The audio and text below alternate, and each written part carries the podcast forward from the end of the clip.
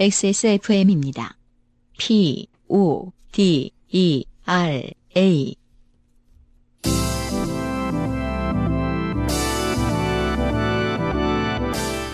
요즘은 팟캐스트 시대.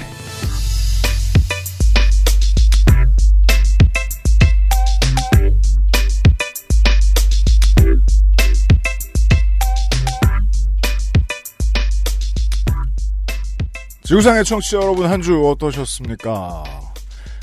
가을비 추적추적 한국 어딘가에서 인사드립니다. XSFM의 377번째 요즘은 팟캐스트 시대입니다. 아, 안승준 군은 우아할 인스타 계정이 생겼습니다. 아, 그렇군요. 알- 알고 계셨군요.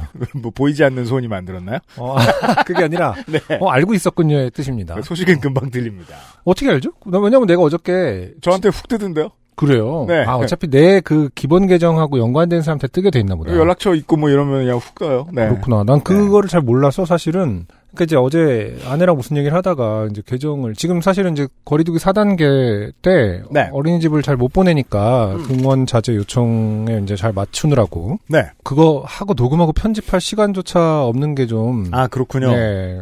음. 아무래도 이제 아이를 위한 컨텐츠이고 지금 뭐 수익 사업이 아니다 보니까 음. 조금 유보를 그거 쉬고 있었어요. 네. 음. 음, 그러면서 이제 9월 2일 날 다시 재개를 하자라는 상태에서 아내랑 얘기를 하다가 네. 음, 계정을 그래도 이 쉬는 동안 좀 파서 음. 그거라도 좀 이제 뭐 이렇게 말 그대로 만들어 놓자. 음. 그래서 그냥 어저께 밤에 틱한 건데 그걸 어떻게 돌아간지도 모르고 아 다음 주에 뭐 좀 이렇게 물어 여기저기 물어봐서 어떻게 활성화를 하나 관심을 가져주세요, 청취자 여러분. 그러니까요. 네. 네, 감사합니다 언급을 네. 해주셔서. 근데 뭐, 예. 음, 우아알이라고 검색을 하시면 나오고요. 그런 팟캐스트가 있어요. 모르셨다면. 어른들은 잊어버린 세상의 지혜. 우리 아이가 네. 그렇게 시작합니다. 알려줬어요. 네. 근데 음.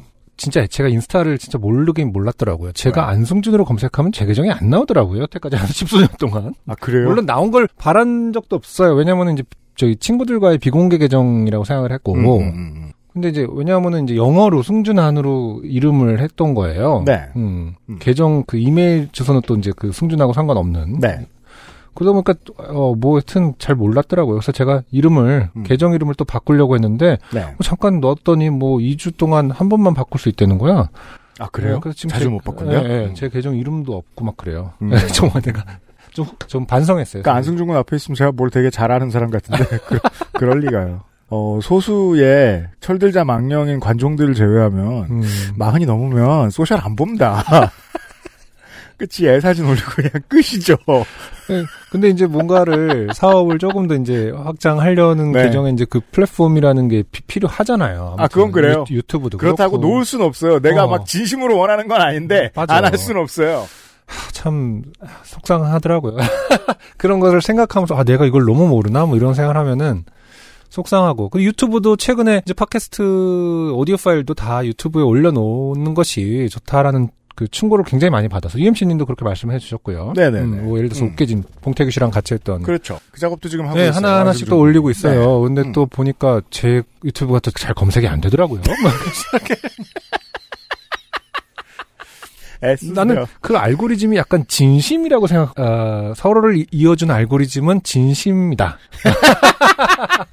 근데 어. 진심으로 검색해도 안 나오면 안 나와요. 진심이 있으면 언젠가 통한다. 뭐 약간 이런 진심 뭐 찾다 보면 나오겠지 이랬는데 잘 안 나오는 거예요. 그 왜인지도 잘 모르겠고. 음. 음. 그래서 다시 이제 그 진짜 책 사서 공부하는 마음으로 해야 되나 뭐 이런 생각합니다. 야, 모바일 배우느라 책 사는 거참 그래서 수업하네요. 옛날에는 어, 온라인으로 하는 일, 뭘 배우려고 그래도 다 책으로 보던 시절이 있긴 있었습니다. 저희들은 그걸 뚫고 나온 세대긴 한데, 그렇죠. 맞아요. 전 GW 베이직부터 책이 있었습니다. 그렇습니다. 음. 사람이, 지난주에, 저, 방송 들어가면서 했던 얘기하고 동일한 것 같아요. 사람이 갑자기 새로워지진 않아요. 저희는 최선을 다할 뿐이에요. 맞습니다. 어, 뭐, 사실 명색이 모바일 사업자지만 잘 음. 모릅니다. 음. 그냥 열심히 하는 거예요. 아니 내가 요파 씨, 진심으로. 어, 요파 씨에 너무 어떤 뭐랄까 익숙해져서 어, 네. 진심은 다 통하는 걸로만. 그렇다고 요파 씨가 또 엄청 어떤 홍보 시스템을 갖추고 있는 건 또 아니거든요. 의외로. 그럼요. 네. XSFM 컨텐츠 하나 XSFM. 저희 개별 방송, 뭐, 계정 이런 거 없어요. 그니까요. 네. 컨텐츠 하나의 힘으로 살아남고 있고 장수하는 거니까 알고리즘이 진심이라고 생각합니다. 아무튼 어, 안승진 유튜브에 지금 어, 팟캐스트 제가 했던 컨텐츠들을 올리고 있고요. 네. 어, 곤충- 뭔가 열심히 하고 있습니다. 곤충 박사 유미미와의 그 곤충 콘텐츠 지금 사실 지금 굉장히 많이 쌓였습니다 동영상이. 네, 꽤 어, 많대요. 그 쉬는 동안 최근에 굉장히 사슴벌레라든지 장수풍뎅이도 잡으러 많이 다녔고 실제로 어, 야생에서 그동안 굉장히 꿈꿔왔던 네. 사슴벌레와 장수풍뎅이를 다 야생에서 잡았습니다. 우와, 어, 그래갖고 이제 그거를 동영상 세계소만 보던 걸. SNS에 안 올리고 유튜브에 올리려고 지금 편집하고 있는데 네. 아, 그것도 굉장히 오래 걸릴 것 같아요. 네. 네. 청취자 여러분, 진심을 가지고 검색하셔도 안 나옵니다. 그냥 찾아봐라. 이런 게 올라왔다. 네네. 뭐 이런 얘기를 그냥 어깨 너머로 들으시고, 요파시 들으시면 돼요. 잠시 후에 시작하겠습니다. 네. 인생이 고달픕니다. 인생이 고달픈 세계인이 자신의 삶 속에 좋게 된 이야기를 나눈 한국어 친구. 여러분은 지금 어, 요즘은 진심 어린 팟캐스트 시대를 듣고 계십니다. 그럼요. 당신과 당신 주변의 어떤 이야기라도 주제와 분량에 관계없이 환영합니다. 요즘은 팟캐스트 시대 이메일 xsfm25골뱅gmail.com 조땜이 묻어나는 편지 담당자 앞으로 보내주신 사연들을 저희가 모두 읽고 방송에 소개되는 사연을 주신 분들께는 커피 비노에서 더치커피를, 라파스티 체리아에서 빤도로 빠네또네 그리고 베네치아나를 주식회사 빅그린에서 빅그린 안티 헤어로스 샴푸를, 그리고 TNS에서 요즘 치약을 정치발전소에서 마키아벨리의 편지 3개월권을, 그리고 XSFM이 직접 보내드리는 XSFM 관현호 티셔츠를 선물로 보내드립니다. 요즘은 팟캐스트 시대는 피부의 해답을 찾다 더마 코스메틱, 앤서 19, 커피보다 편안한 커피 비노 더치커피에서 도와주고 있습니다. XSFM입니다. 나이 들어 보여? 시간의 흐름을 막을 수 없다면 늦춰줄게. 엔서 나인텐이니까. 주름 개선 특허 완료 리얼톡스. 랩으로 감싼 듯 탄력 있게. 단 하나의 해답 엔서 나인틴 리얼 앰프. 네. 추석 쇼핑 액세스몰에서 앤서 19 많이 관심 가져주시고, 후기를 소개하기 전에 네네. 사상 초유의 일이 일어났습니다. 네. 어, 사연이 지난주에 소개되었던 사연이 없어졌고요. 그렇죠. 제목도 바뀌었습니다. 이게 무슨 전두환 같은 일이냐? 그 사연이 너무 엉망진창이면 알고리즘에 이렇게 빼나요? 뭔가 진심이 느껴지지 와, 않으면 친절하네요. 그런 거 애플 짱. 아, 진심으로 이상하네 이거. 이러면서 AI가 알아서 걷어냈다. 야, 이건 아니지 이런 식으로. 야, 네가 판사해라. 그런 게 아닙니다. 네. 예, 저희가 걷었습니다. 음. 아, 리퀘스트가 있었지만 리퀘스트가 있기 전에 제가 이걸 드러내는 음. 결정을 했습니다. 그렇군요. 어, 이거는 돌이켜서 생각해보면 100% PD 책임입니다. 음흠. 일단 이 사연을 뽑은 걸 잘못했고요. 여기서 PD라는 건 이제 유체 이탈 화법으로 얘기하고 있는데 어, 저 저죠. 사람입니다. 저 사람. 네. 본좌가 야, 그거 오랜만이다. 어, 본자 오랜만이네요. 네, 온라인 용어죠. 음흠. 모바일 용어라고 하기엔 너무 옛날이고요. 네네. 일단 제가 뽑은 게 잘못이고요. 음, 그 왜 다시 한번 자랑 반 섞어 얘기하면 음. 이런 프로그램이 이런 류의 프로그램이 방송국이 아니면 잘 운영되지 않는 데는 이유가 있습니다. 네. 물론 우리 경쟁 프로들 있지만 거기는 우리보다 훨씬 많은 인력이 들어붙어 있거든요. 그렇죠, 그렇죠. 네. 네. 큰 돈이 오가고 음흠. 근데 이런 걸 하기 힘든 이유가 한두 사람이 봐가지고는 얼마나 심각한 문제가 있는 사람이 쓸 심각한 문제가 있는 이야기인지 알아내기 어려워요. 그렇죠. 우리가 이제 예. 흔히 말할 때 함몰됐다고 표현을 하는데 아, 약간 어, 뭔가에 홀린 듯이 어, 이것이 나- 문제가 있는지 아닌지 잠깐 까먹을 때가 있습니다. 그렇습니다. 네, 함몰돼서. 어 음, 이러는 사이에 음, 필드 안에서 놀다 보면은 그럴 수도 있어요. 그러니까 그 그래서 사연을 보내주시는 분들은 미디어의 대부분 저희보다는 뭐 익숙한 분도 더러 계십니다만 익숙치 않으시단 말이에요. 대중에게 이게 올라왔을 때 아, 어떻게 되겠구나라는 음흠, 걸 전혀 예측하지 않으세요. 맞아요. 근데 그건 그분들의 잘못이라고 보기는 어려워요. 왜? 그분들은 미디어로 먹고 사는 분들이 아니잖아요. 그렇죠. 네. 그렇다면 저가 걸렀어야죠. 네, 음, PD가 걸렀어요. 본자가. 네. 그리고 그 다음에 기회가 있었어요. 읽다가 거르자. 음, 걸렀어야 돼요. 네. 근데 PD가 어떻게 했죠? 음. 그냥 내보냈죠. 삐, 아, 그러니까 삐처리도 실제로 안 했었죠 처음에 어, 네. 이름을 음, 언급을 하다가 결국에는 이거 괜찮나 싶어서 중간에 이제 에디터에게 조- 요청을 할 정도로 사실은 함몰돼 있었다. 왜냐하면은 어, 재미가 있다고 느꼈기 때문이죠. 그렇죠. 네. 어, 그게 가장 큰 실기였죠. 음, 재미가 있어도 공익에 위배되면 그, 네, 드러내야죠. 그리고, 그리고 공익의 문제라기보다는 가장 걱정스러웠던 건 이게 이제 특정 개인에게 크나큰 피해를 입힐 수 있기 때문에. 그럴 수 있죠. 네. 네. 아, 그런 음. 걸 드러냈습니다. 최초로 이런 실수를 했습니다. 네. 다 제 탓입니다. 음. PD가 잘못했다. 네. 사과합니다. 네. 잘못했습니다. 네. 네. 어. 아, 다시는 이런 일이 없게. 왜냐면, 음. 안승준도 없을 때, 한번, 그, 사연 관련 단체에게 직접 항의를 받아서, 음. 한 번 편집을 한 적이 있었습니다. 그게 아, 제가 시작하기 전에요. 2013년에 한 번 있었을 거예요. 아, 그렇군요. 네. 너클볼러님이 계셨을 때. 그쵸. 네. 저는 그때 회사한테 막 내가 책임진다고 걱정 말라고 음. 찾아온다 그럼 찾아오라 그러라고 했었어요. 근데 이제 회사는 중지를 모아서 음. 아, 이거는 편집하자. 아, 가운데 라고 손가락을 모았습니까? 저한테 하더라고. 당신한 게 가운데 손가락. 모두 네. 제가 존 위기 된 것 같아요. 종구를 모두가 저한테 겨누며 그냥 드러내자고. 네. 그래서 알았다고 했죠. 근데 이제 제가 스스로 판단한 건 요파 시작되고 9년 만에 처음입니다. 그렇군요. 네, 다시는 이런 실수가 없도록 하겠습니다. 네. 제가 잘못했습니다. 익명으로 사연을 보내주셨던 초등학교 선생님의 후기예요. 네. 그 주차 어, 방해 빌런 이야기였어요. 음. 저희 행정실장님이 따로 찾아뵙고 말씀을 드렸는데 그때도 똑같은 반응을 보이셔서 아 그 아주머님이요. 음. 똑같은 반응이라 하면 결론이 그거였을 거예요. 이런저런 여러 가지 탓을 한 다음에 세상 모든 문제 탓을 한 다음에 그러게 왜 인사도 안 하고로 끝을 내셨을 가능성이 높습니다. 네. 결국엔 이장님을 찾아뵙고 이야기 후 오해를 풀었다고 합니다. 아 이거 어른들 용어예요. 음. 오해를 풀었다. 라고 하는데 시- 그 과정을 제대로 들여다보면 실제로 오해가 있었던 경우도 별로 없고 음. 그걸 푼 경우도 별로 없어요. 음. 그냥 화만 풀고 가죠. 아, 화를 풀었다. 예. 음. 실제로는 양쪽의 이야기는 서로 다 다르잖아요. 양쪽의 이해는 서로 다 다르고. 이해가 다르죠. 예, 그냥 상대가 상대방의 이야기를 들으니까 오해인 것처럼 보이죠. 음. 네. 음. 푸는 게 아닙니다. 대부분 그렇죠. 풀지 않더군요. 어, 그렇죠. 서로에게 적극 협조하기로 했다. 그냥 승질 죽이고 내려가는 거죠. 네. 네. 오해를 풀었단 말만 들으면 그래서 전 무서워요. 음. 특히나 요즘처럼 그 무서운 말들과 무서운 뒷이야기들이 많이 오가는 대선 전국에서는 음. 오해를 풀었다고 하면 어 누굴 죽였나 그런 일이 실제로 있다는 건 아닙니다. 저 그렇죠. 오해를 풀었다 그러면 됐다 이 새끼야. 약간 이렇게 하고 끝났다. 네, 뭐 이런 정도도 오해를 풀었다고 표현이 되니까요. 그러니까 너는 지금부터 죽을 때까지 공천 국물도 없어 음. 이, 이 이런 걸 이제 오해를 풀었다라고 얘기하는 경우들이 있거든요. 네. 액세스몰에서 추석 선물을 수집하고 싶은데 광고주님들 황금 고블린 같은 액세스몰에서 더 많은 행사를 부탁드립니다. 네. 지금도 죽도록 많은 행사들이 있기는 있습니다. 액세스몰에서 확인해 주시고 네. 추하경 씨 아주 짧게 소개되셨죠. 이분의 후기를 보죠. 듣다가 제 이름이 나와서 깜짝 놀랐네요. 크크크. 마음 상한 거나 풀자 하고 사연 쓴 거였는데 제가 이렇게 사연 뽑히는 날도 오다니. 네. 음. 그 회사는 하루에 한 10명씩 환불해 주나 봐요. 크크크크크. 어, 그건 거의 저 청약급입니다. 음.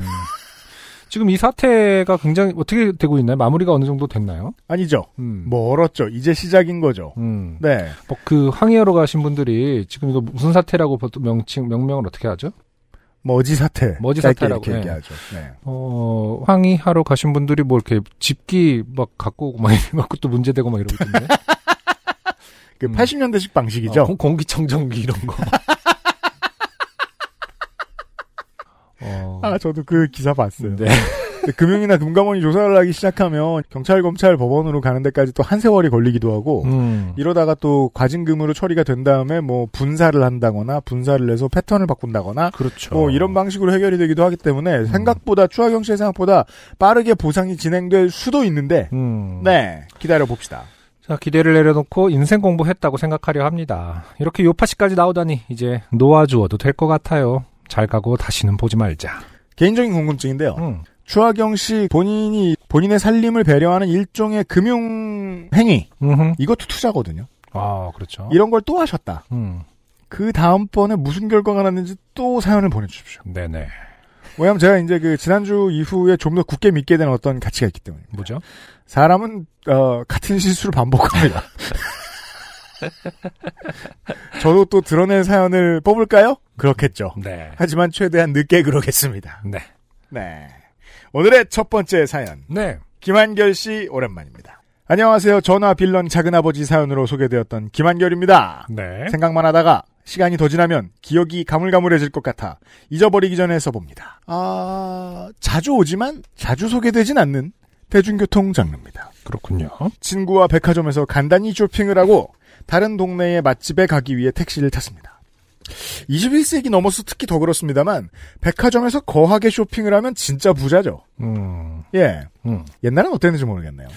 그땐 저희가 그렇죠. 좀 엔- 경제력이 없어서. 옛날에도 거하게 쇼핑을 한다라는 것은 말 그대로 좀 재래시장이라든지 쇼핑이라는 거하게 거하게 쇼핑을 한 거는 뭐랄까 그 80년대부터 요즘도 마찬가지고 영어에서 유래된 말을 붙일 때는 더 포멀한 일을 했을 때예요. 음, 네네. 한국에서 언어 쓰는 습관이 그래요. 네네 그래서 어, 시장 가서 겁나 많이 샀을 때는 음. 쇼핑을 터지겠다 이렇게 얘기하지 않습니다. 음, 네. 뭘 많이 샀다. 아 그렇죠 근데 예전에 오프라 윈프리 오프라에서였나요? 그 디디가 나와서 네네 어, 제일로와 결별하고 얼마 안 됐을 때였어요. 음.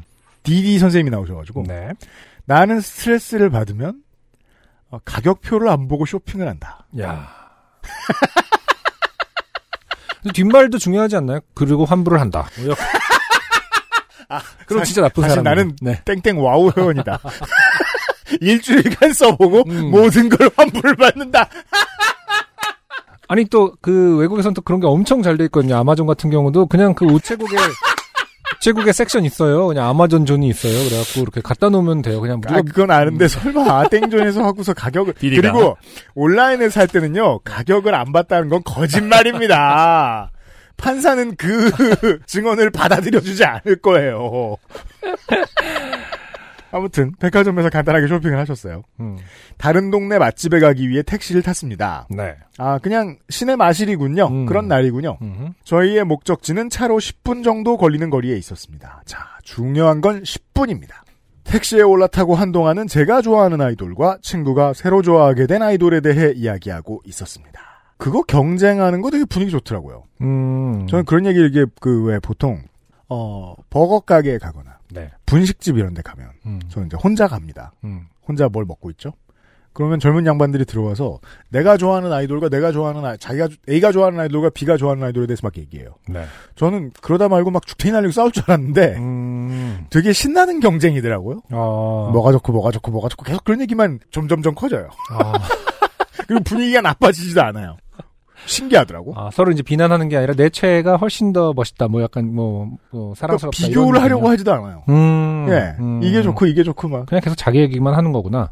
그렇죠. 사실상 대화가 아니라고도 볼 수 있는데 묘하더라고요. 아 이게 분위기 좋구나 이런 어. 것도 좋은 대화 아이템이구나. 자 택시 기사님은 머리가 하얗게 샌 한눈에 봐도 연세가 지긋하신 할아버지셨는데 저희가 아이돌 멤버 누구가 너무 좋다. 앨범 초의 한정판이 카세트 테이프인데 살지 말지 고민이다. 그런 얘기를 나누는 동안 아무 말 없이 운전만 하셨고 저는 은연 중에 이번 기사님이 말을 안 걸어 다행이다라고 생각하고 있었습니다. 네. 문제는 친구가 회사 이야기로 화제를 돌리면서 시작됩니다. 저는 제 주변 친구들보다 빨리 취업을 한 편이라 친구는 이제 사회생활을 시작한 지 한두 달 정도 된 반면 저는 올해로 3년차 직장인이 되었습니다. 한참 빨리 예 네. 시작하셨네요. 그러네요. 친구가 너 올해로 회사 다닌 지 3년 됐댔나? 대단하다. 라고 얘기했고 제가 뭐라고 대답을 하기 전에 기사님이 기사님 그, 오늘도 이 기사님의 대사가 굉장히 많습니다. 이게 굉장히 또, 어, 스트레스를 받을 만한 지점이 좀 있기 때문에. 음, 네. 저에게 이렇게 큰 역할을 주셨을 때. 네. 제가 그걸 너무 재현을 잘해버리면. 몇 년 내로 어, 어, 안승준 군을 라디오 드라마에서 볼 수 있을지도 모르겠어요. 제6공화국 막뭐 이런 걸로. 아니면은 이런 류의 캐릭터가 적극적으로 쓰이는 TV 쇼는 음. 최근에는 보통 그 봉태규 배우가 나오는 드라마. 그러니까 이런 묘한 캐릭터들이 다수 있더라고요. 태규 씨랑 같이 하면은 뭐 예, 저도 배워가면서 할 수 있겠네요. 근데 아무튼 너무 스트레스를 가- 받을까봐 연기자가 될 어, 수 있어요. 아예 역으로 굉장히 포멀하게 하겠습니다. 그럽시다. 너무 스트레스를 안 받도록. 하지만 좋아요. 콘텐츠 자체는 굉장히 극단적입니다 지금. 음, 그건 그래요. 그걸 완충시켜드리기 위해서 제가 어, 굉장히 건조한 톤으로 하겠습니다. 네. 아주 그, 그 예의 바른 톤으로 기사님. 3년이 대단해요. 나는 지금 운전 일만 60년이 넘게 하고 있는데. 어, 이 좀 다른 의미로 주먹을 부르는 말투긴 하지만 아, 그런가? 그- 적절하다고 생각해요. 네네. 라고 예상치 못한 타이밍에 치고 들어왔습니다. 이거는 남자들도 경험하는 거예요. 어떤 거? 음. 일행들끼리 탔는데 여러 가지 대화를 하는데 어, 기사님이 치고 들어오는 타이밍으로 보아 음. 언제 치고 들어올지에 대해서 꾸준히 연구 중이었다는 걸 느낄 수 있죠. 음. 네. 당황스러웠지만 저는 와 60년 어마어마하네요. 하고 맞장구를 쳐드렸고 기사님은 기나긴 인생사를 들어놓기 시작하셨습니다. 네, 뭐 피해갈 방법이 있다는 뜻은 아니지만 어쨌든 이제 시작을 시작이 된 거죠. 네. 네. 맞장구 맞장구라는 것은 이야기는 기사님. 내가 국민학교도 다 못 다니고 시골에서 상경에서 해병대에 3년간 복무하고 가로 열고 이때 조수석 선바이저를 내려 해병대 배지를 보여주셨습니다. 가로 닫고 아이고 그럼 60년간 이것도 안 잃어먹고 가지고 다녔다는 얘기입니다. 네. 어디 대기업 운전사로 몇십 년을 일하고 퇴직하여 택시기사를 몇 년간 하고 있는데 로 시작하여 고작 3년이 뭐가 대단하냐? 60년이나 운전한 내가 대단하지. 로 이어졌습니다. 아, 그 00년대식 래퍼의 서사죠? 네. 보잘 것 없는 자기 자랑. 이게 제가 이제 그 현역 때 음. 그런 생각 많이 했거든요. 음. 저 새끼 뭐 저런 걸 자랑해. 그렇게 자존감이 낮은가? 음. 그때 이제 대부분의 서사가 그런 거 아닐까? 보잘 것 없지만 진심인 내가 최고야. 그렇죠. 약간 제가 그때 서사에 머물러 있는 건가요? 진심. 우리에겐 언제나 진심이 중요하지 않았습니까? real. 앞에 동사 킵이 붙죠. 네. 자, 단단히 잘못 걸렸구나 하는 생각을 하면서 대충 하하 네 하고 대꾸했고 기사님의 이야기는 당연히 거기서 끝나지 않았습니다.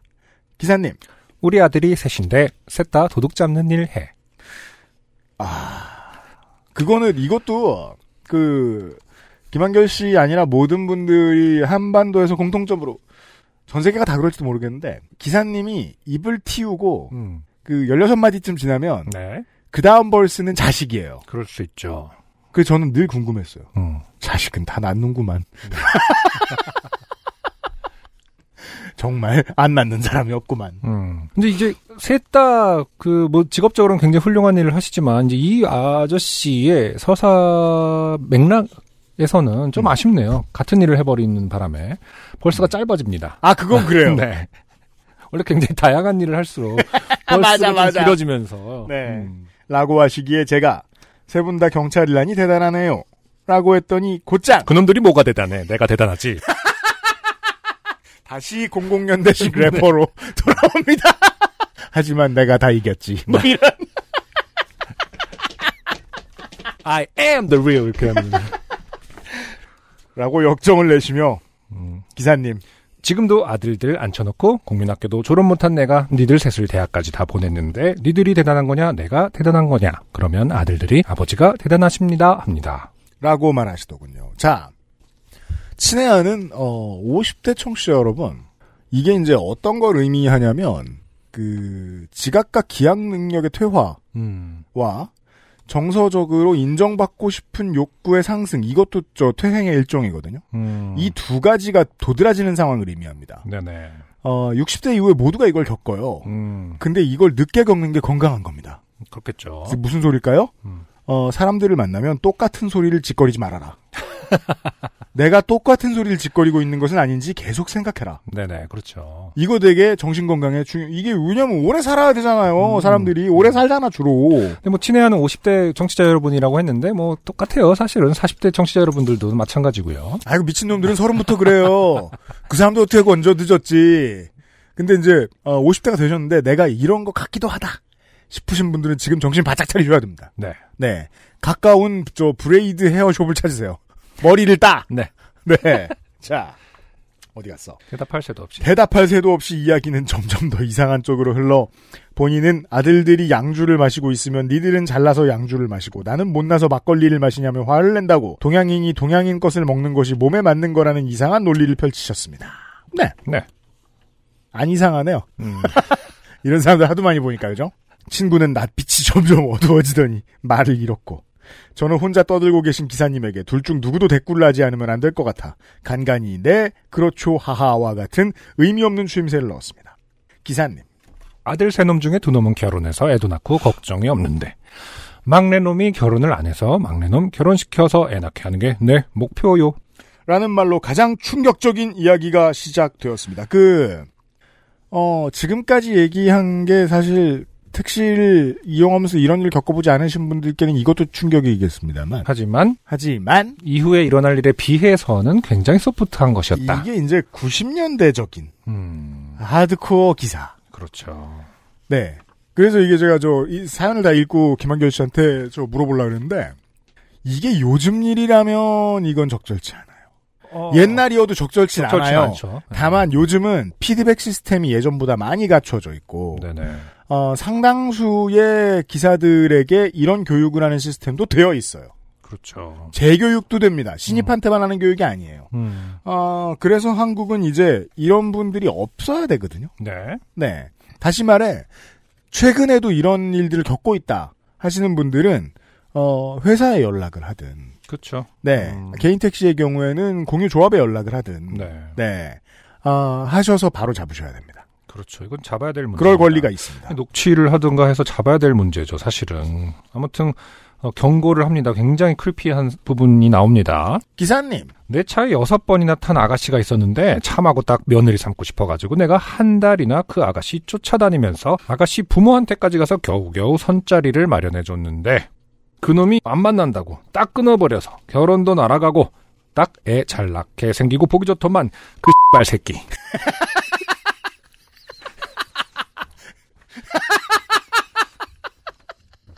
근데 이게 땡땡 새끼인데 자식한테 아무리 그래도 그 못난 새끼 정도면은 이게 땡땡으로 이게 지금 어떻게 사연에 왔나요? 원문은 음. 이었습니다. 아니요. 하긴 뭐 다 삐처리가 돼서 설명하기도 어려운데, 아, 근데 근데- 뭐 예. 제가, 어. 어, 미국 영화보다 가장 궁금한 건, 저는 땡땡이면 다 X인 줄 알기 때문에. 미국 영화보다 가장 궁금한 건, 어, 아버지가 네. 아들한테, 음. 이, 저, M으로 시작하는 욕을 해도 되나. 근데 욕은 또 어원이 중요한 건 아니죠. 그렇죠. 하고 혀를 끌끌 차는데 저는 정신이 아득해지는 걸 느꼈습니다. 그리고 슬슬 이 차에 타고 있다는 사실이 무서워지기 시작하더군요. 그럼요. 이런 얘기를 한 사람 앞에서는 이제는 그 전 것들은 싹 지워지고 어 이거는 어 어떻게 보면은 나의 안위를 걱정하게 될 것 같습니다. 굉장히 무서운 그럼. 상황이죠. 그 아가씨가 얼마나 아까운 아가씨였는지 이야기하면서 기사님은 요즘 젊은 아가씨들 다 머리에 염색하고 술 마시고 그런 아가씨들은 내 며느리 후보에도 못 껴. 우리 며느리들은 절대 염색하고 술 마시고 그런 거 못하게 합니다. 하고 서양물이 들어서 다 베려버린 요즘 젊은 아가씨들에 대한 비난이 이어졌습니다. 저는 속으로 젊은 아가씨들은 당신 며느리 후보에 들어갈 생각도 없고 제발 그 막내 아들이라도 평생 결혼하지 않았으면 하고 진심으로 빌게 됐습니다. 그렇게 저도 의미 없는 장단 맞추기를 할 기력을 잃어버리고 말을 잃었을 즈음 목적지에 도착했습니다. 택시에서 내려 문을 닫자마자 친구가 미친 거 아니냐며 화를 냈습니다. 네. 제가 사실 제일 재미있었던 건 이 다음 대목이었어요. 음.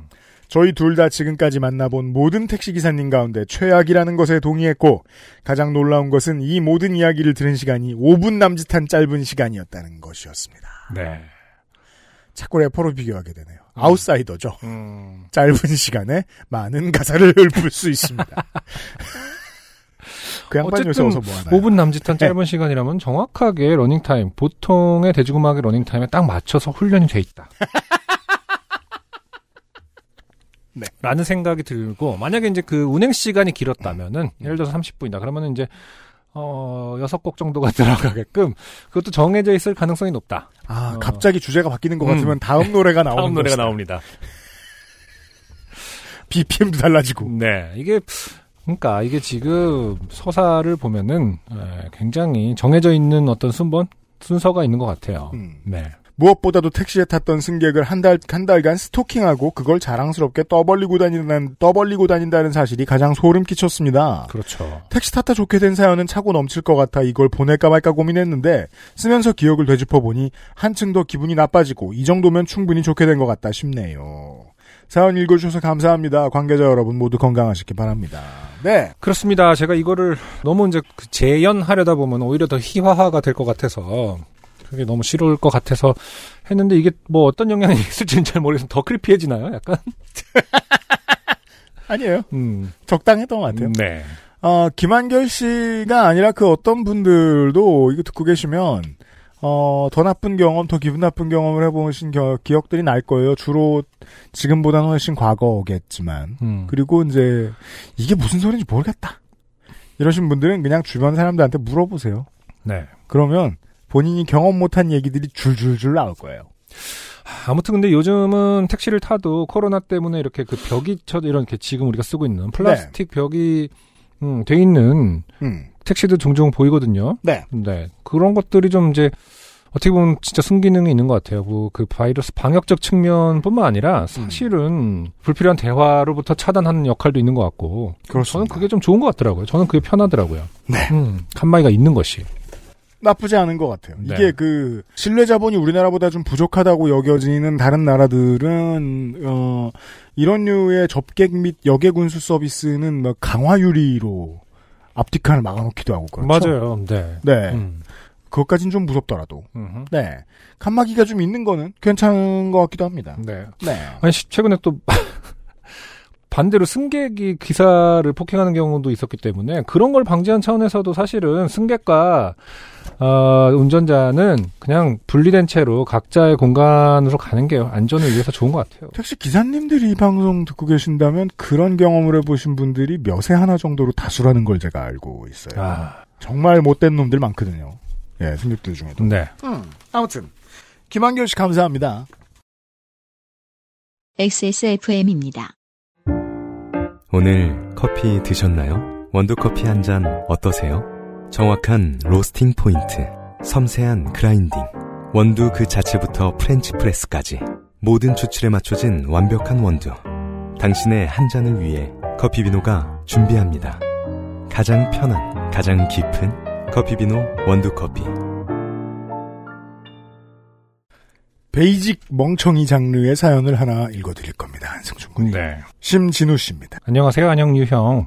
지난 주말에 있었던 짧은 에피소드 하나를 보내드립니다. 평온한 주말을 보내던 저와 와이프는 급 복숭아가 땡겨 인근 로컬푸드 직매장으로 향했습니다.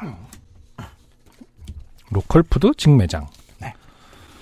이것은 이제 협동조합을 말하는 건가? 로컬푸드 직매장이란 표현이 어떤 것을 얘기하는지 좀 헷갈립니다. 자, 아, 도시촌 놈이 모르는 개념. 음. 어, 주로 농협이 운영하네요. 아, 네. 아, 실제로 이런 워딩을 정확하게 써요? 네, 로컬푸드 로컬푸드 직매장. 직매장. 그렇군요. 네. 그리고 이제 생산자가 직접 계약을 맺어서 갖다 놓는 물건을 갖다 놓는 그런 샵인 거죠. 음. 네. 저희가 데이터 센트럴을 할 때 100번쯤 읽는 그겁니다. 아 진짜요? 네. 음. 원래 100번 읽으면 영혼에서 사라져요. 그래서 이제, 이제 기표만 남고 기인은 사라진 건데, 음. 네.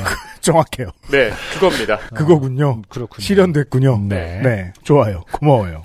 어, 제 바깥 양반의 주장에 따르면 로컬푸드 직매장에서 판매하는 식품들은 그날 저녁 최상의 맛을 내는 상태의 것들이 진열되기에 바로 먹을 신선식품, 특히 과일류는 로컬푸드 직매장에서 구입하는 것이 최선이라 합니다. 역설적으로 아. 오늘 먹고 치울 정도의 양 이상을 사는 건 좋지 않겠네요. 아, 저 이거 들어본 것 같아요. 아, 그렇구나. 이걸 로컬푸드 직매장이라고 하는군요. 음. 음. 그러니까 매일매일 장서는 개념으로 하는 거. 제 말이 그렇게 충격적이었나요? 아니, 1초 동안 고민할 시간이 있었는데 물을 쏟았네요. 아. 네. 그러니까 말 그대로 음. 생산지에서 음. 지자체가 유통 구조를 만들어줘서 음, 도심으로 올라오는. 그러니까 도시의 어떤 지점에다가 어 그 공간을 만들어 놓고 하는 거. 근데 그게 이제 말 그대로 무슨 장터처럼 서지 않나요? 그런 경우도 있고, 농협에서 로컬푸드 직매장이라고 매장이. 섹션을? 네, 매장이 있습니다. 아 매, 매장이 그렇죠, 맞아요. 네. 예, 어, 딱히 안승준 군이 하신 말씀에 제가 충격을 받은 것도 아닌데 예. 네. 물을 쏟았습니다. 물을 쏟았습니다. 이것도 네. 참 거의 뭐 한 9년 만에 원래 컵 굴러갈 때 보통은 제가 0.7초 내에 잡는데 처음, 어, 예. 순발력이 떨어지고 있습니다. 떨어졌습니다. 제가 그 50대 청취자 여러분들한테 이래라 저래라 할 타이밍이 아닌데 주제 넘게 굴어가지고 지금 음. 교훈을 얻고 있습니다. 네. 자, 확실히 아, 직매장에서 구입한 과일들은 정말 맛있지만 며칠 가지는 못하더군요. 그렇군요. 차 타고 가서 장 보고 차 타고 오는 일정임에도 불구하고 뜻밖의 외출에 신이 난 그분께서는 자신이 좋아하는 하얀색 벙거지 모자를 쓰고 나들이 분위기를 내었습니다. 음, 네. 고디는 뭐 누구나 동의하진 않죠. 네. 나들이 분위기와 번거지가 어울리는지는 잘 모르겠습니다. 네네. 어쨌든 복숭아가 땡겨서 갑자기 음. 간다. 평온한 주말 사이에 이것이 이제 뜻밖의 외출에 신이 난다. 굉장히 어 좋은 것 같습니다. 음. 그, 좋긴 뭐가 거- 평소에 겁나 안 나간다. 아니, 것 그러니까 같은데. 작은 것에도 신이 나 있는 이 상황은 보기 좋다. 이거 군인 같은데요? 되게 안 내보내주는. 와, 그러니까 와 문밖이다. 예. 어, 아니 그래도 어쨌든 이게 이제 부부의 어떤 그 잔재미 아니겠습니까? 아, 그래요? 파트너의 뭐 우리 뭐 사러 갈까? 그래 그러자 이러는 거 있잖아요. 저도 좀 그런 편이긴 해요. 네네. 네. 어, 그렇게 직매장에, 어쨌든 이런 것도, 야, 뭐, 나가긴 뭘 나가, 이런 것보단 낫다라는 뜻인 아, 거죠. 그건 그래요. 네, 상대적으로. 네. 아 그럼 혼나죠. 네. 자, 그렇게 직매장에 도착하니 뜻밖에도 주차장에 공간이 없었습니다. 그 일요일 오후 음, 이때는 쇼핑하는 곳에 차 대기는 게 쉽지가 않아요. 맞아요. 네. 생각보다 사람이 많았습니다. 시간과 동선을 최적화하기 위해 우리는 장보기 주차 자리 찾기로 역할을 나누었고, 그리하여 저는 차를 몰고 빈 자리를 기다리기 시작했습니다. 음. 음. 다시 말해서 이제 한 분은 나가셨다라는 거죠. 바깥 양반은 차에서 내렸다라는 네. 내려서 이제 얘기였습니다. 매장으로 들어가셨고 네. 근데 참 그렇죠, 사실은. 굉장히 와, 뭐 복숭아 하나를 사러 이제 나가는 어떤 소소한 재미라고 해도 막상 가면은 굉장히 효율성을 따지기 마련입니다. 대박세고. 네. 예. 너는 내려라. 나는 주차자를 찾아마. 이게 한국이죠. 네. 네. 10분 안에 해결하자. 효율적으로. 다행스럽게도 금방 빈자리가 생겨 차를 댈 수 있었고 주차를 마치자마자 바깥 양반께서 전화를 주셨습니다. 그분께서는 다음과 같이 이야기를 해 주셨습니다. 아내. 지금 주말에 먹을 것도 장 보려고 둘러보는 중인데 소고기는 별론 것 같고 돼지고기가 괜찮아 보이네. 여기 지금 돼지고기 모듬 세트 있는데 이거 살까? 나, 어, 딱 맞춰서 전화했네. 지금 주차하고 들어가는 중이니 가서 보고 결정하자. 이게 이제 쇼핑이죠. 음, 한 가지를 사러 가자고 말하고서 열 가지를 사옵니다. 그렇죠. 후다닥 매장 안으로 들어가서 훑어보니 매장 가장 깊숙한 곳에서 정육 코너 특유의 보랏빛 조명이 빛나고 있었고, 이게 지역 따라 다른 것 같은 게 음, 보라색이 있는가 하면 네. 핫핑크도 있는 것 같고 아니요, 지역 따라 다른 것 같진 않습니다. 그래요? 어, 그것은, 어, 사람이 색을 어떻게 보는 나- 나의 차이입니다. 제가 어. 눈이 노화한 거예요? 어떤 사람은 그것을 핑크로 보고 어떤 사람은 보라로 보고 있는 거죠. 아 그래요? 네. 생각해보니까 보라색을 많이 못 본 것 같아요. 음. 아니면 이제 바다색도 사실은 뭐 초록빛 바다 물에라고 할 수 있는 것이 어떤 네. 그, 어, 물의 색깔은 변함이 없으나, 어, 음. 밑에가 이제 무엇이냐에 따라서 초록색이 될 아, 수도 있고 파란색이 네. 미역이 많으면 산호가 있으면 하얗게 보이고 뭐 이런 거 아니겠습니까? 아 그렇군요. 네. 그러니까 네. 이것도 빛은 동일할 텐데, 네. 그 옆에 이제 종이를 뭘로 쌓느냐.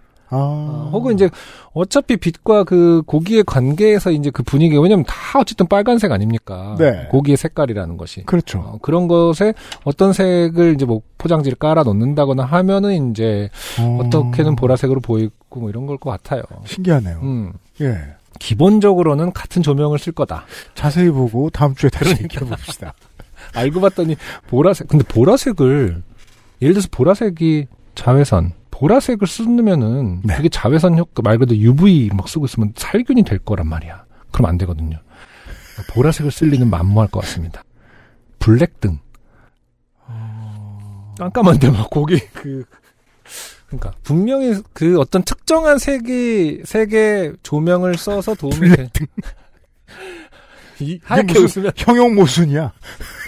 그러니까 블랙등이라 부르는 건 알죠? 네, 알아요. 그 웃- 씩 웃으면 이렇게 하얗게 빛나는. 음. 클럽. 옛날에 로스가 선텐 잘못해갖고 네, 그 그렇죠. 같이 갔다가. 어. 음. 근데 아무튼 어쨌든 특정한 색깔의 빛을 쓰고 있을 것 같진 않다. 그게 왜냐면 고기에 영향을 줄지도 모르니까 그냥 일반적인 형광등을 쓰지 않을까 생각을 합니다. 갑자기 궁금해지긴 하네요. 어, 축산업 유통업자 여러분. 네. 네, 도와주세요. 어, 그 앞에 서 있는 번거지 모자를 발견할 수 있었습니다. 네. 서둘러 걸어가 보니 어, 카트에는 이미 여러 상품들이 들어있었고 그 아, 무- 빠르게 사는 분들이 있죠. 그, 그렇죠. 그 무더기의 가장 위에 돼지고기 모듬 세트가 올려져 있더군요. 그 외에 저는 이런 걸 그다지 많이 관찰해 보진 않았는데 신기하다고 느낀 케이스가 한두 번은 있었어요. 음. 저랑 똑같이 들어간 분이 음. 그 5분 뒤에 만났는데 꽉 차 있어가지고 야 저 사람은 계획이 대단한 사람이구나. 계획이 다 있구나. 네. 예. 난 지금 우유 하나 집어넣었는데 음. 와, 네. 그런 분들은 가는 길에 계속 생각할 거 아니에요. 음, 아니 그리고 또 그런 거 있죠. 왜 뭐 육아를 하시는 분들은 기본적으로 가득 차게끔 할 수 있는 아이템들이 있거든요. 뭐 기저귀부터 시작을 해서 물 물티슈 뭐 아, 이런 너무 거. 부피가 큰 예, 거라? 예. 아. 가득 차볼 수 있죠. 분유 처음에 진짜 육아 초기에는 기저귀 분유 물티슈만 사도 아, 일단 그거 그래요? 그거 카트는 그래. 굉장히 꽉 찹니다. 나 네, 안까지 자세히 못 봤는데 되게 존경스러웠던 기억이 나요. 야, 되게 초능을 아끼는 사람이다. 진짜 필요한 3대장 같은 거 부피 많이 나가죠. 네. 자, 아무튼 이분은 어, 모듬 세트가 올려져 있어서 저는 그 세트를 손으로 집어들고 그 라벨을 읽어 나갔습니다. 나 보자. 돼지고기 모듬 세트 중량 어, 1254g 가격 3960원. 항정살, 목살, 삼겹살 점점점. 어, 두근이 이 정도면 싸네요. 음, 음. 그렇게 라벨의 주요 정보를 소리내어 읽고 고기의 상태를 대충 살펴보니 정말 괜찮은 상품이더군요. 그래서 저는 어 실하네 하고 평가를 마친 뒤 그 모듬 세트를 카트에 다시 던져 넣었습니다. 네. 그리고 카트의 앞에 서서 손으로 카트를 잡고 계산대 방향으로 당겨 끌었습니다. 그때 팔에서 느껴지는 저항감 그리고 동시에 들려오는 그분의 차분한 한마디. 어떤 여성분. 저기 있어요. 반사적으로 고개를 돌려 바라본 카트의 반대편에는 번거지 모자, 안경, 마스크를 쓰신 초면의 한 여성분께서 정육 코너의 한 곳을 손가락으로 가리키고 계셨습니다. 그리고 그분의 손끝이 향한 곳에는 역시나 번거지 모자, 안경, 마스크를 쓰신 구면의 한 여성분께서 돼지고기 모듬 세트를 손에 든 채 저를 바라보고 계셨습니다.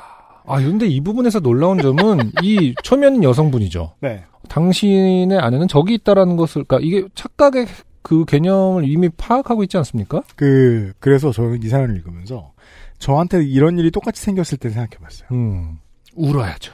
아니, 이제, 초면에, 네.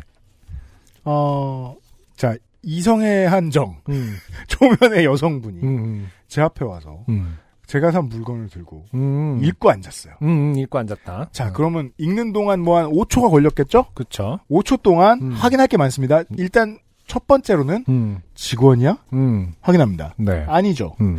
경찰인가? 직원이 뭐 읽어주지도 않는데 왜 직원부터 확인을 하죠? 직원이, 어, 잘 그래서 그럼 썼습니다. 뭐. 화를 낼까 하다가 직원 아닌 것 같아. 네. 경찰이야? 하- 상황이 안 맞아. 아닌 것 같아. 네. 최근에 수사는 끝났어. 음, 그 다음으로 생각해 볼 건 하나밖에 없죠. 그렇죠. 착각이다. 네. 어, 누군가 멍청이구나. 뭐. 요파쇼야? 뭐 이렇게.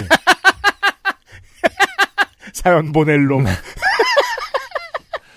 그렇긴 하죠. 이렇게 음 자연스럽게 이제 그 뭐랄까 아기가 없어 보이는 것도 사실은 빨리 판단할 수 있기 때문에 네. 어, 그래서 적이 있어요. 굉장히 어쨌든 빠른 판단입니다. 음. 저는 얼마나 미친놈처럼 보였을까요? 정말 당황함이 극에 달했던 저는 즉시 죄송합니다를 반복하며 연신 고개를 숙였습니다. 그와 동시에 이 상황에 대해 최소한의 설명이라도 드려야겠다는 생각이 들었는지 다음과 같은 소리를 내었습니다. 아, 죄송합니다, 죄송합니다. 저 와이프가 있습니다. 죄송합니다.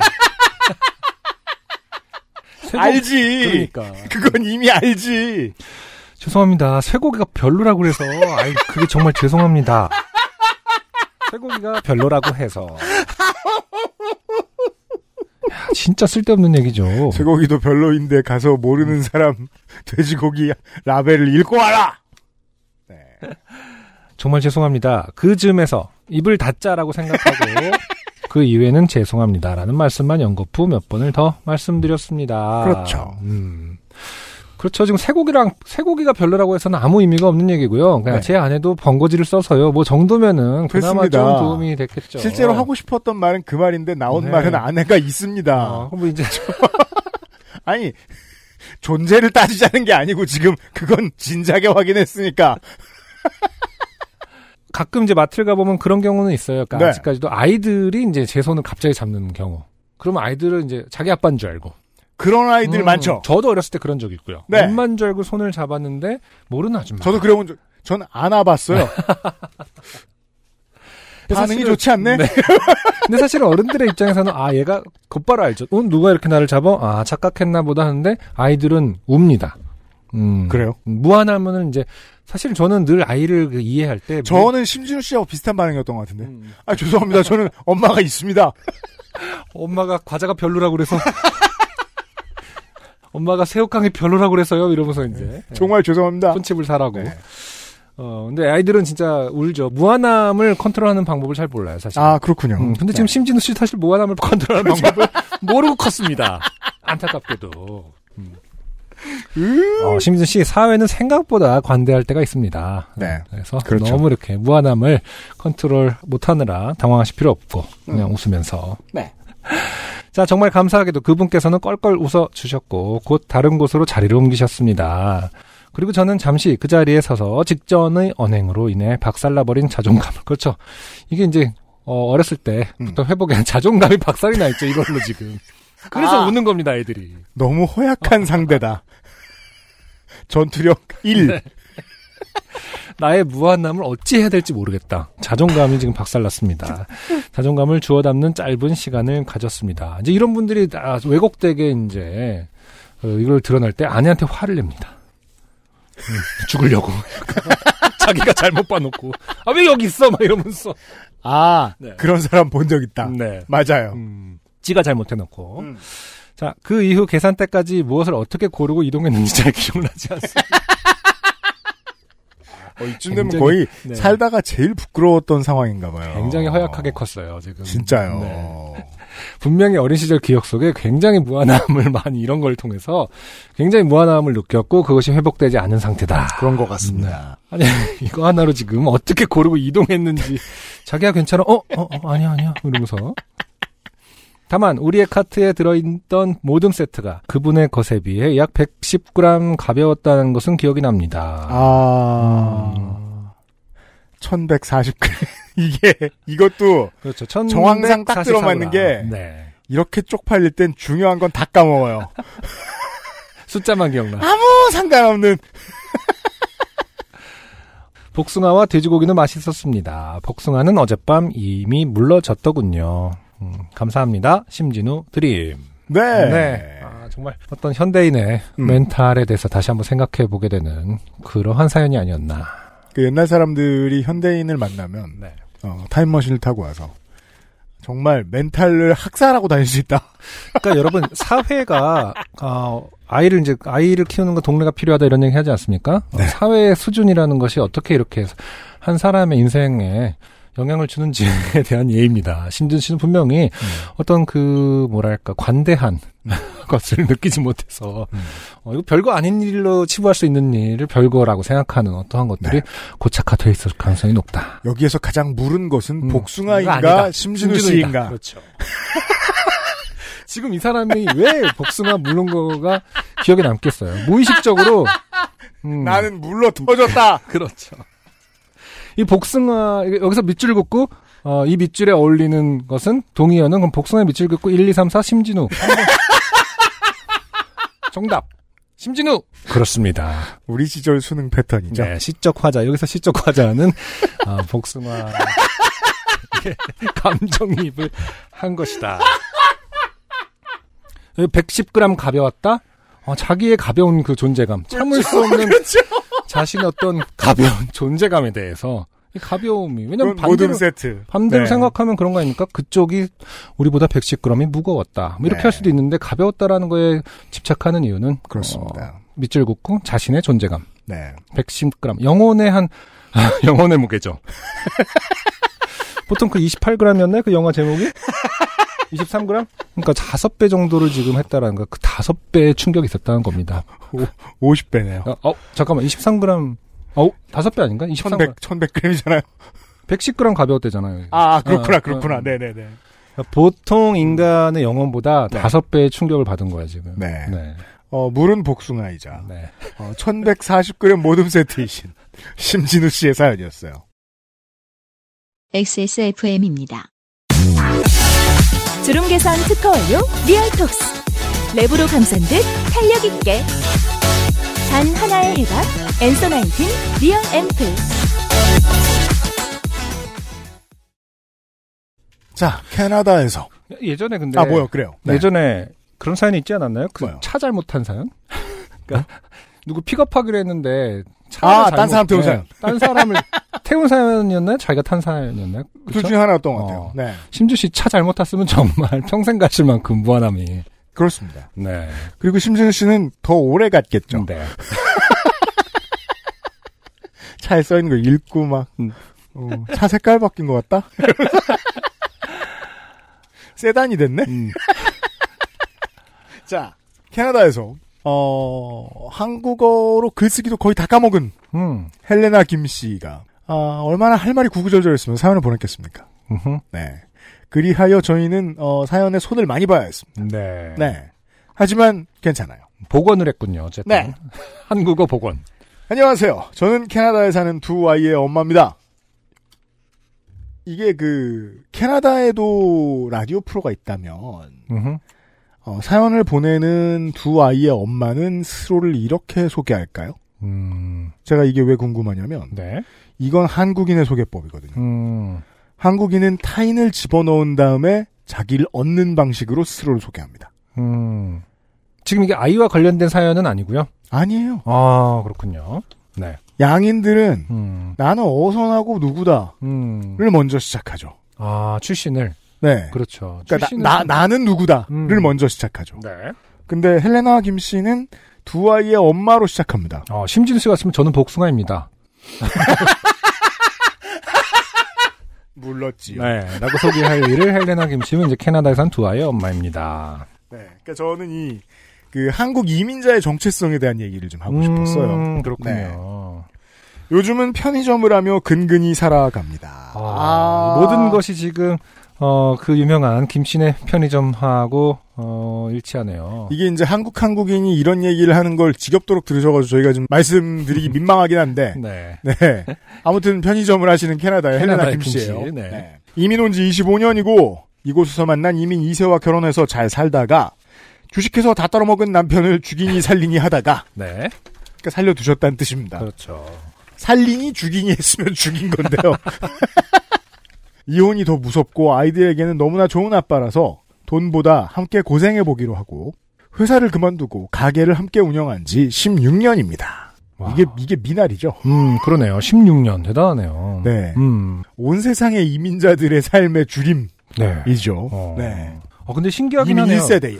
이런 모든 그 이혼을 할까 말까 하지만 아이들에게 좋은 아빠다까지도 16년 전인 거 아닙니까? 다시 말해서 이익 사업을 시작하기 전에 이미 그런 어떤 사달이 났었고 주식으로. 그렇죠. 음, 다시 말해서 그렇다면은 아이들도 꽤나 장성한 상황인데도 자기 소개를 이제 그렇게 하시는 거군요. 두 아이의 엄마. 네. 그러니까 정말 아이가 아니라 이제 사람이. 그래서 제가 한국인 이민자의 정체성을 먼저 느낀다는 거예요. 음, 네. 16년 캐나다 시민보다는. 음. 그러네요. 16년이면 굉장히 오래되셨네요. 아무튼. 네.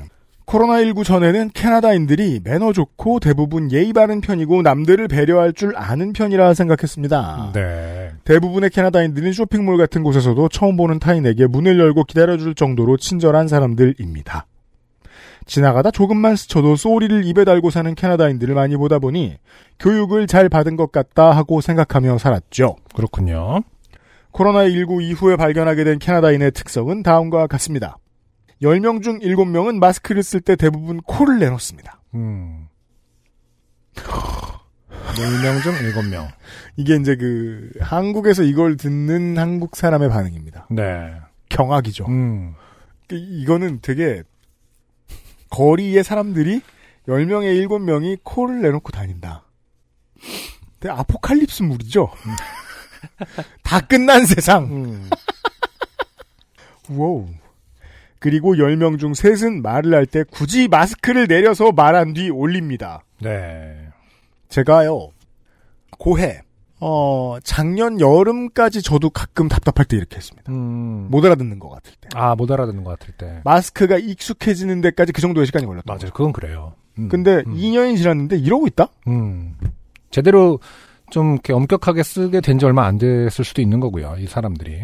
쉬운 명 중 한 명은 돈에 침을 발라줍니다. 자, 이 쉬운 명 중 한 명이라는 의미는 음. 어 이게 이제 그 계산대 노동자들이 아는 쉽게 이해할 수 있는 문제인데 계산대에 서 있다 보면 사람들을 평균 낼 수 있죠. 음. 네. 그렇겠네요. 도- 시- 숫자도 정확하게 카운트가 되고. 네, 2%의 미친 놈 음.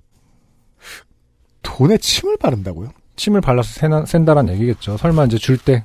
이렇게 하면서. 이거는 이제 그 인류가 팬데믹의 위기를 겪기 전에 어 제가 저 10살 언저리에 친구들이 놀 때 애 음, 음. 울리고 싶을 때 이렇게 사탕에 태태태. 어, 내가 팀했다. 에, 에. 아주 예. 반지 사탕 같은 걸 에, 행패 부릴 때 그런 걸 하곤 했는데 네. 100명에 한 명은 체육관에서 조금 더- 전 쓰던 수- 수건을 계산대에 올려놓습니다. 네. 장사 꽤 되는 편의점이라면 음. 하루 몇 명은 이러고 있다는 겁니다. 그렇겠네요. 이거 진짜 근데 무슨 수학 문제 같네요. 그 다음 중 그러면 아 그렇다면 어 코를 내놓고 마스크를 내려서 말한 뒤 올리고 돈에 침을 발라주며 어 수건 쓰던 수건을 계산대에 올려놓는 캐나다인은 몇 명인가? 따로 읽고 캐나다인의 인구는 몇만 몇십 어 몇천만 명. 아, 몇 억이겠구나 거기도 몇 억이 안 되나? 아, 한국보다 인구가 적죠. 그, 아, 적죠, 캐나다는. 그쵸. 네. 아, 어, 그래서 이제 수학 문제처럼 음, 상당수 청년들은 마스크를 쓰지 않은 채 건강 문제로 마스크를 하지 못한다고 합니다. 과로 말할 때 웃습니다. 음 상당수 청년들은 막- 이것을 한국말로 실실 쪼갠다라고 하는데요. 그러니까 북미 대륙에서 들으실 때는 무슨 브레이킹 배드 같은 소리라고 해서 이렇게 들리실 수 있겠지만 음. 한국에서는 이런 사람을 일컬어 실실 쪼개는 놈이라고 합니다. 지금 여기서 말하는 건강 문제는 대부분 이제 호흡기 관련된 질환이 있으면 실제로 호흡기 질환이 있는 분들은 이제 안 써도 못 쓰는 분들이 있긴 있잖아요. 근데 이제 카운터에 오래 있는 사람은 눈치 음. 보면 알죠? 그런 음. 사람인지 아닌지. 네네. 네. 상당수 노인들은 계산대 앞에 설치한 투명 스크린 밑으로 얼굴을 들이밀고 아 잘못 읽었네요. 음. 투명 스크린 밑으로 얼굴을 들이밀고 마스크를 내려서 말을 합니다. 야. 이건 그냥 감염이 목적인 거잖아. 그렇지. 왜요? 그, 그니까 그 왜 어떤 공포 영화들을 볼 때 음. 공포 영화 매니아가 아니고 전문가가 아닌 사람은 궁금해하잖아요. 그렇지. 왜 굳이 저렇게 등장하지? 왜 토시오는 저기서 엄마를 찾지? 음. 좀 덜 무서운 방법이 있을 텐데. 어, 문자를 해. 막 이러면서. 아니, 왜 굳이 좁은 칸으로 얼굴을 내민 다음에 마스크를 내려요? 야. 그러게요. 음. 더 쓰면 제 뇌가 터질 듯하여 여기까지만 쓰렵니다. 모든 분들이 무사히 건강하시길 바라며. 네. 안타깝습니다. 어, 헬레나 김씨 고맙습니다. 음.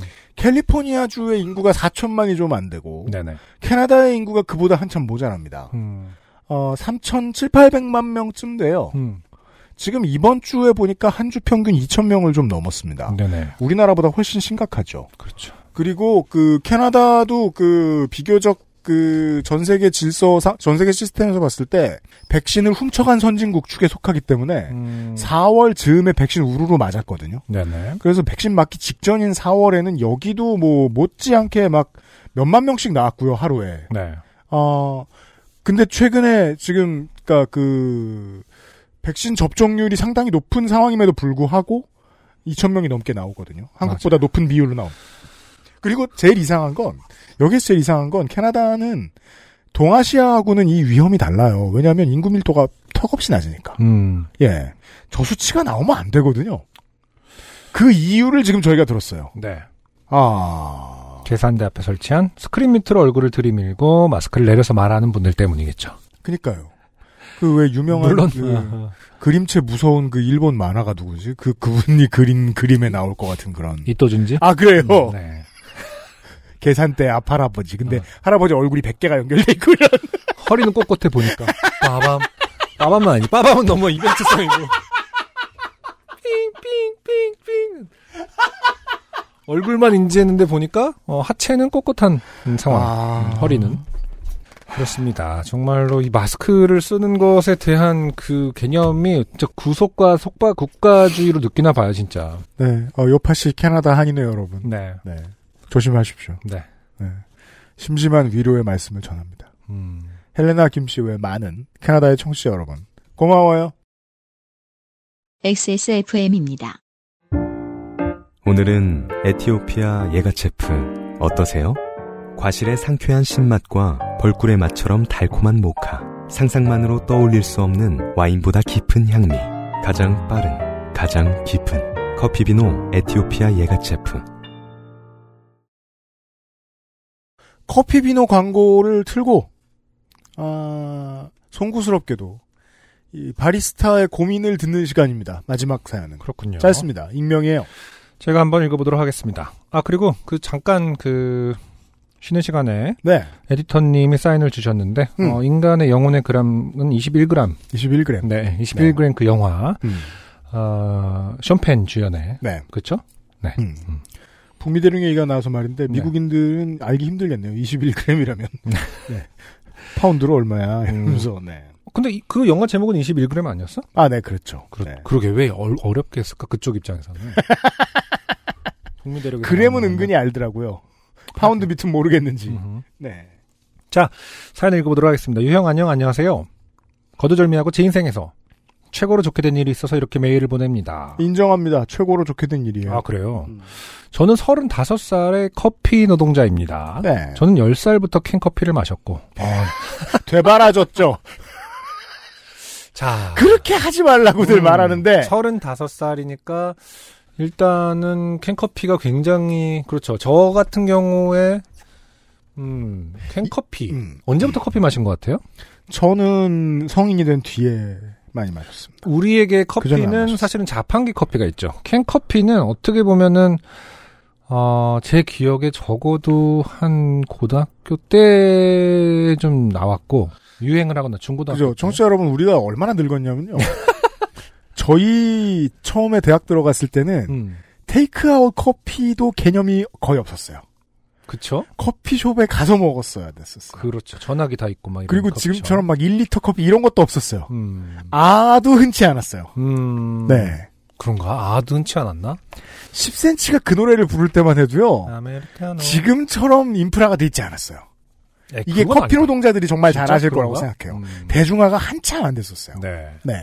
아무튼 뭐 그 언제부터 커피를 마시면 되느냐에 이제 각 그 각 집마다 분위기가 있었던 것 같아요. 뭐 이렇게 말 그대로 중학생 때도 공부 열심히 하는 시기는 있잖아요. 막 중간고사, 아, 기말고사. 그렇죠. 그럴 때 마시는 거 허락해준 집도 있, 긴 있더라고요. 그 주변에서. 저는 중학생도. 이제 독서실에서 친구들이 다 커피 마시면 음. 저 혼자 야채 수프 먹고 아 야채 수프 인프라는 언제 그렇게 그 우리나라에 그렇게 왜 자판기에 파- 들어왔던 거죠? 자판기에 보면 음. 커피 빼고 먹을 수 있는 건 율무차랑 야채 수프밖에 없었어요. 그래 나는 율무차는 당연히 기억나는데 야채 수프가 있었어요. 야채 수프 있는데 많았어요. 야 또 이렇게 인프라가 그게 한 되게 멋있어 보이는데요? 5분 두면 표면에 되게 맛있는 층이 생겨요. 아, 너 커피 마실래 그럼 아니 난 야채 수프. 말 안 어. 하고 그냥 가만히 있다가 맨 마지막에 애들 다 가면 이제 야채 수프 뽑아 먹고 그랬죠. 커피에 관심이 많으셨던 부모님 덕분에 지금은 작은 개인 커피 전문점을 하고 있습니다. 네. 혼자 일하는 정말 작은 커피 전문점이기에 코로나 시국에도 정말 죽지 않을 정도로는 유지하고 아. 있습니다. 그렇군요. 네. 넉 달 전에 저는 새벽에 갑자기 위통을 느끼고 응급실을 갔습니다. 주사와 수액을 한 대 맞고 괜찮아져서 다음날 병원에서 다시 방, 병원에 다시 방문하니 위염이라고 하여 약을 먹고 금방 나았습니다. 네, 보통 이제 스트레스나 신경을 많이 써서 생기는 위험 같은 건 뭐 약 처방 뭐 하루 이틀이면 음. 네 쾌차하죠. 위 대장 내시경은 2년에 한 번씩 받고 있기에 큰 문제가 없다고 생각했습니다. 네, 이 국가가 보장해주는 범위만 해도 괜찮습니다. 이 정도면 네. 하지만 그때부터였을까요? 에스프레소를 내려 마시면 위가 답답함을 느꼈습니다.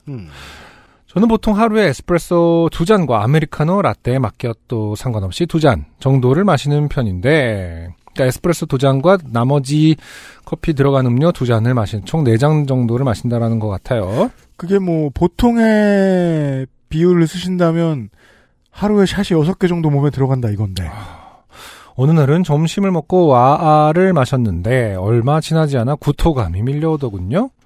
커피 때문이라고 생각하지 못하고 점심 때 먹었던 매운 갈비찜이 문제라고 생각하고 매운 음식을 줄이니 또 괜찮아져서 아 위험이 오래 가는구나 하고 생각했습니다. 음, 20대에는요 음 그래 내가 불닭을 먹었지 이러고 지나가면 그만입니다. 맞아요. 음, 네. 근데 생각보다 이유가 다양해지죠. 그렇죠. 음. 그런데 올해 7월 초에 입맛이 없어 아무것도 먹지 않은 후 출근해 커피 맛을 보기에 에스프레소를 한 잔 마시고 나니 위가 엄청나게 아파왔습니다. 음. 위를 쥐어 짜는 느낌에 병원으로 갔고 다시 위염이라는 판정을 받았습니다. 어, 의사 선생님과 상담 중에 커피 전문점을 운영하고 있다고 말씀드렸더니 커피가 위를 긁어내린다고 커피를 줄이라 하셨습니다.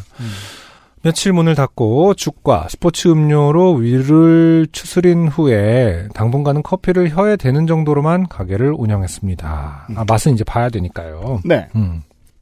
그런데 8월이 되고 이제는 커피를 혀에 내- 대는 정도만 해도 위가 아파오고 커피를 한 잔이라도 마시면 반드시 구토를 하고 위를 쥐어짜는 아픔을 느껴야 했습니다. 주변의 조언을 얻어 디카페인 원두로 커피를 마셔봤지만 아픔은 마찬가지였습니다. 네. 큰 병원에 가서 정밀 검사를 하고 상담을 받았더니 아마 위가 카페인에 예민해져서 아마 앞으로도 커피를 마시면 위가 아플 것이라는 청천벽력 같은 말을 들었습니다. 어, 홍차와 녹차도 위가 답답해지고 구토가 나는 것은 마찬가지였습니다. 그렇죠. 홍차와 녹차도 카페인이 어느 정도 있죠. 네. 단지 커피를 마시기 위해 이탈리아에 여행을 가고 하루의 시작과 끝을 커피와 함께 한 것이 벌써 10년도 넘는데 전 어떻게 해야 할까요? 커피를 못 마시는 커피 노동자의 가게에 과연 손님이 올까요? 답답한 마음에 메일을 써봅니다. 읽어주셔서 감사합니다. 아, 그렇군요.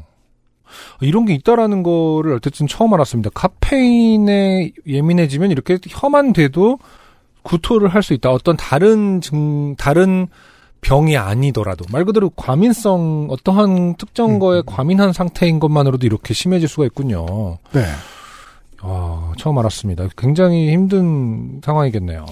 그 생각보다 많은 분들이 상황의 디테일만 다르고 이런 문제에 대해서 젊은한 나이가 들었으나 고민해 보신 적이 있었을 거예요. 음. 내가 평생 하던 일을 못 하게 되는 신체적인 조건이 생겼다. 아, 그렇죠. 네. 그제 고민을 해봤는데 어. 그, 한, 한, 7, 8년 정도를, 그래요. 그게 맞을 거예요. 어, 2012년부터 한 2020년까지, 저는 편집을 할 때, 앉으면 안 일어나는 몇 시간이 가끔 있어요. 네네. 네. 음. 엄청 집중을 해야 하니까. 그렇죠. 근데, 여차저차 다양한 일들을 겪고, 음. 지금은 50분 이상 앉아있지 않거든요. 네. 네. 사실은 그 삶의 퀄리티와 되게 씨름을 하게 돼요. 음. 왜냐하면 일에 집중하는 건 또 그만큼의 가치가 있는 시간인데 네. 그걸 자꾸 끊어야 되니까. 그리고 쉴 때는 또 강제로 쉬어야 되고 이런 변화가 좀 생겼어요. 네. 이런 걸 아마 가장 잘 아는 건 보통 운동 선수들이겠죠. 그럴 수 있겠네요. 이게 커뮤니티의 젊은 양반들은 운동선수가 뭐, 어, 수술 한 번 받았다 그러면은 인격적으로 무시하고 되게 쉽게 말하는데, 그런 수술들은 일반인이 받으면 보통 평생 움직이지 못하는 수술들이 되게 많아요. 음. 근데 이 사람들은 오프시즌 한 번 가지고 바로 다시 올라오죠. 그렇죠. 그냥 세계 무대급에서 또 뛰고 있죠. 맞아요. 되게 위험한 운동을. 네. 예. 음. 그게 보통 인간의 정신, 그, 능력의 한계를 벗어나는 수준이거든요. 네. 어, 안 그러면 그냥 커리어가 끊깁니다. 네. 본인이 평생 알고 살던 그 한 가지를 못하게 되는. 맞아요. 사실은 저도 그런 위협을 종종 느껴봤는데, 그때마다 여러 가지 상정을 계속 새로 하거든요. 어, 이걸 못하게 되면? 내가 이걸 못하게 되면? 내가 몸에 무엇을 못 쓰게 되면? 음. 어떻게 되지? 그러면서 계속해서 그 다음을 준비하려고 애를 써보는데, 음. 아, 쉽진 않아요. 네. 잘 되는 것 같진 않아요. 음. 네. 아, 큰 상실이 다가오겠구나 하는 생각이 들죠. 네. 그랬어요. 음. 예. 음. 걷다 듣고 베토벤 운운하면 되게 못된 앞에 나온 택시기사 아저씨죠. 음. 네. 어, 저희는 그냥 들어드렸습니다. 그렇군요. 그 이상을 할 능력이 없습니다. 맞아요. 네. 음. 계획을 직접 짜셔야겠죠. 네. 예. 일단 상황이 왔으니까요. 네. 어, 위를 더 괴롭히고 계시진 않기를 일단 바라봅니다. 네. 어떤 선택을 하시든요. 음. 아, 오늘의 마지막 사연이었고요. 네. 자, 탈락하신 분 중에는요. 어, 보험 노동자께서 사연을 보내주셨는데 음. 고객에게 진료 기록을 떼려고 병원에 갔어요. 하루 동안 있던 일이에요. 음. 그 고객의 자료를 다 준비해 놓고 본인의 신분증을 병원에서 요구했어요. 왜냐하면 어, 보험 하- 담당자의 신분증이 필요하니까 그렇죠. 없어요. 음. 그래서 임시 신분증을 발급받으러 동사무소에 갔습니다. 음. 증명 사진이 없었어요. 네. 사진관에 갔어요. 음. 근데 첫 번째 사진관이 가족 사진만 찍는 곳이었어요. 아, 그렇군요. 그 다음 번 사진관은 기계가 고장 났어요. 음. 예. 그 지하철에서 찍었어요. 음. 저도 이런 걸 해봤습니다. 네네. 지하철에서 찍었을 때 일관된 공통점이 있죠. 음. 어, 내 얼굴보다 조금 더 못생겼습니다, 분명히. 음. 그런 사진이 있습니다. 네. 그걸 받고 임시신분증을 발급받습니다. 음. 근데 열심히 살다 보면 그냥 그 사진을 쓰게 되죠. 그렇죠. 저도 그래요. 음. 집에서 가끔 잔소리 듣습니다. 사진 좀 새로 찍으라고. 아, 그 다시 병원으로 찾아갔습니다. 주치의가 퇴근했어요. 음. 그 다음 주에 다시 오라. 이런 긴 하루에 대한 이야기. 네. 어, 실명 커트라인에서 탈락한, 음. 네, 탈락 사연 하나 정도만 소개해드리죠.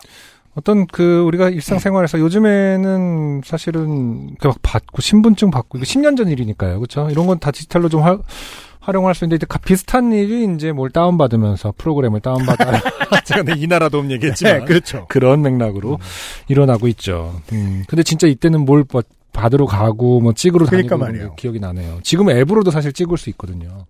맞아요.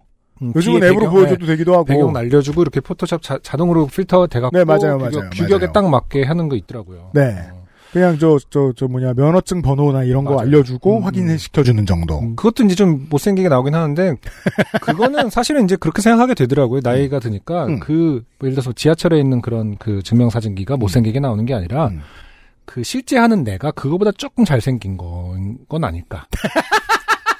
그게 뭐가 다른지를 좀 설명해 주시면 감사하겠습니다. 어, 그러니까 그게 삶이라는 거죠. 네.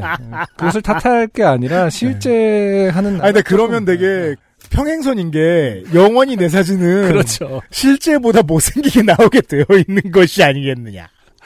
아, 하지만 근데 요즘에 앱들은 실제보다 더 잘생기게 나오니까 네. 예, 더 이제 그거를 바- 깨닫기는 정말 힘들 거고 요즘은 뭐 만화처럼 나오니까요. 음, 음. 그거 쓰면 안 됩니다. 신분증에.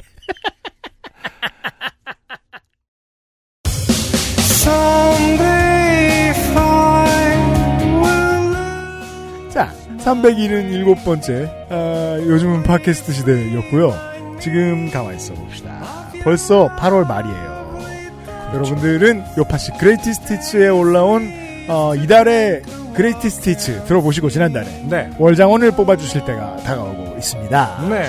아, 저희의 트위터 계정 XSFM25 혹은 어, 페이스북의 XSFM 페이지에 가셔서 저희들의 투표 링크를 확인해 주신 다음에 에, 이달에 지난달에 월장원을 뽑아주시길 간곡히 부탁드리면서 네네. 377번째 요즘은 팟캐스트 시대 마무리하도록 하겠습니다. 지금 캐나다 얘기 나와서 말인데요. 음.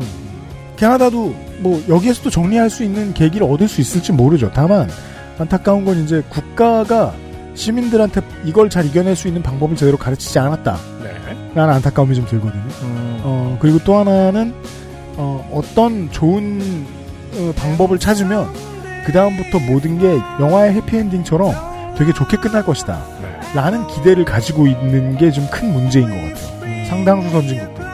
네. 어, 긴장을 늦추면 그 자체로 나쁜 결과가 나요. 한국은 추석이 다가와요. 음. 네. 부디 조심조심하시고. 어, 시간 남으면 역주행도 하시면서 네. 저희와 꾸준히 함께 해주십시오. 안승준과 유현수였습니다. 윤세민 인터가 편집하고 있습니다. XSFM의 요즘은 팟캐스트 시대였어요. 감사합니다.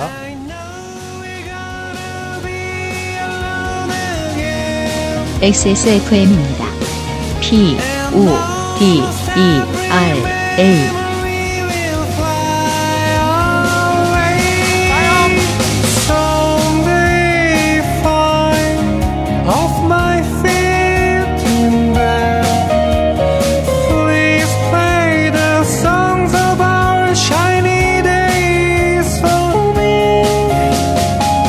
Everything between us wouldn't be like the way